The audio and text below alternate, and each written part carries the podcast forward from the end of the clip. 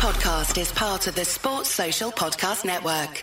This is the Whistleblowers Daily, the bite sized show that gives you the football headlines and some concise opinion on each every weekday throughout the season. I'm Mark Smith. These are your football headlines for Monday, the 13th of February. Southampton have sacked manager Nathan Jones after less than three months in charge.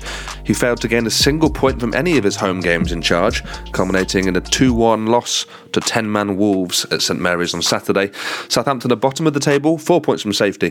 There has already been strong suggestions that Jesse Marsch may be off with the role. Marsch was sacked by Leeds last Monday. Man United overcame a stubborn Leeds United side at Elland Road to take all three points. United scored twice late on through Marcus Rashford and Alejandro Garnacho in a game in which Leeds were largely the better side. Leeds stay 17th place. United were up to second for a brief while before Man City's game later on on Sunday afternoon. Speaking of which, Man City took the focus off their off field issues for a couple of hours by beating Aston Villa 3 1 at the Etihad. City were 3 0 up at half time after goals by Rodri, Ilkay Gundogan, and Riyad Mahrez. In the second half, Villa pulled one back through Ollie Watkins, but weren't able to threaten City enough to cause any late nerves. City are three points behind Arsenal, having played a game more. Elsewhere at the weekend, Arsenal dropped points at home to Brentford, drawing 1 0. Leicester demolished Spurs 4 1 at the King Power. Fulham beat Forest 2 0 at Craven Cottage, and there were 1 all draws for Bournemouth against Newcastle, Palace against Brighton, and West Ham against Chelsea. In tonight's game, Everton travel to Liverpool. Those are your headlines. Okay, then let's start with Southampton. Nathan Jones has been sacked. I don't think that's a shock to anybody. We said last week on the show he may not be up to the job certainly his comments after the Brentford loss last weekend seemed like a man who was almost resigned to the fact that he was overwhelmed by the size of the job and the, the, the task that he had. Um, some quite negative comments coming out from him. It was a matter of time, and I think the game against Wolves would have been frustrating for him. A difficult, a very difficult way to end his tenure as Southampton boss, given that they played well in that first half and, and were winning. And winning, and not only winning, but Southampton were winning with an extra man as well. Wolves had a player sent off, Lemina sent off. So you think a goal up, an extra man, and yet it just wasn't to be. Wolves just threatened. They just looked more threatening even with 10 men and probably deserved to win the game. And it felt like that was it. As soon as that happened, it felt like that was it. You can't really come back from that. So that's that, I'm afraid. Uh, Jesse Marsch has been offered the role, apparently. Of course, there's no solid information on, on this yet, but some pretty respectable journalists have been talking about it already, and he would make sense. I feel like that's a it's, it's a more uh, sensible continuation of what Hasenhüttl was doing at the club. Um, I think Jesse Marsch actually might be a decent fit there. But this is all conjecture, it's all speculation. I don't know anything. So let's just wait and see on that one.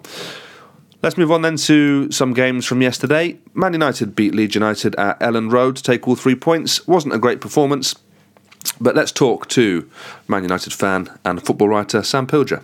That was a highly impressive win for Manchester United and Erik Ten Hag. It shows the resilience and the character that he's put into that side.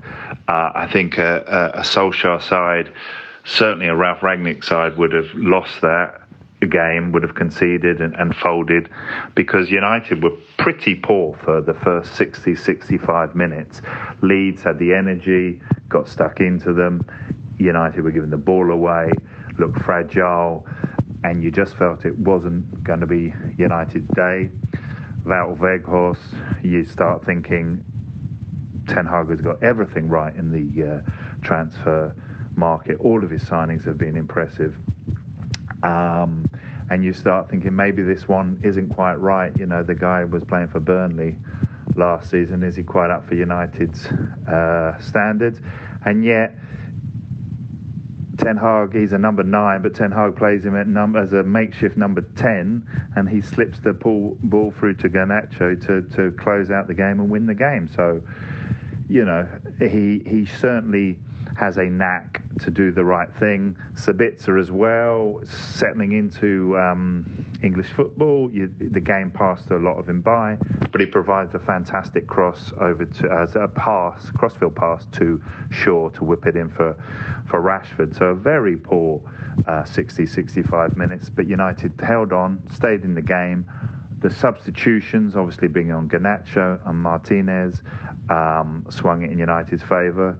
Uh, finished 2 0, but, but um, Rashford was a, a, a, toenail offside. That would have made it 3 0. And, and my feeling is the Weghorst as well. Um, that came off a, a Leeds shoulder, but it was ruled out. And it could have even been 4 0. It does feel un, un, unlucky, uh, unfortunate rather, on Leeds. They played very well and have ended up with nothing. But uh, United have held on and into second place. And uh, the, the, games keep coming thick and fast.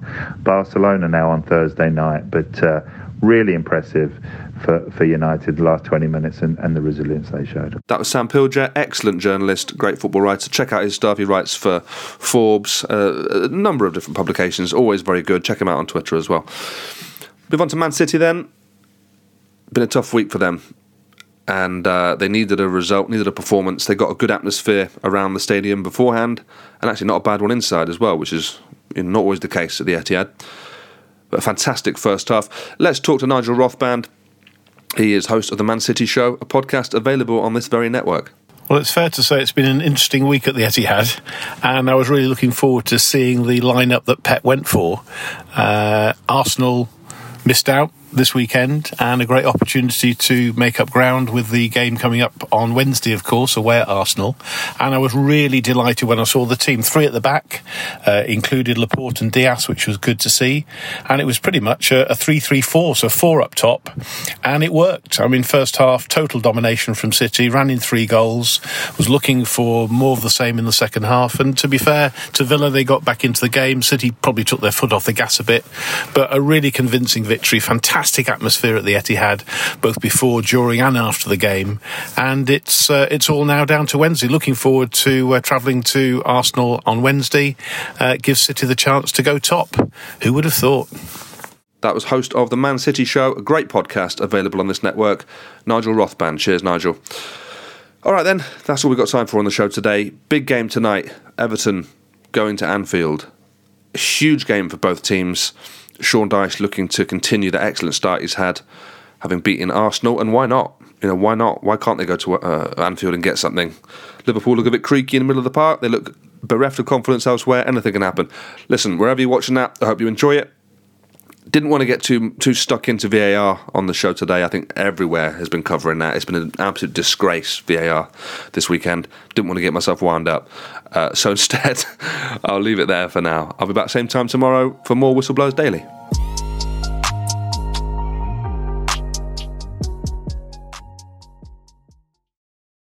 Sports Social Podcast Network.